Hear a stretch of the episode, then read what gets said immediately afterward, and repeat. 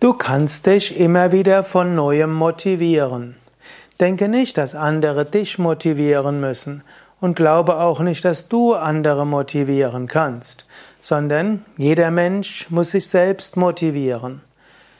Wenn man denkt, mein Chef motiviert mich nicht richtig, dann machst du dich schon zum Opfer und du bist fremdbestimmt.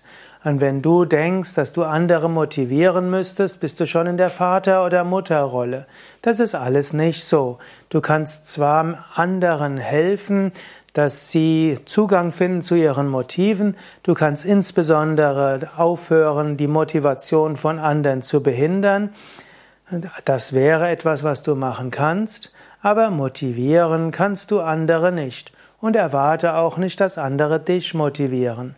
Finde heraus, was dich bewegt. Finde heraus, was für dich der Sinn des Lebens ist.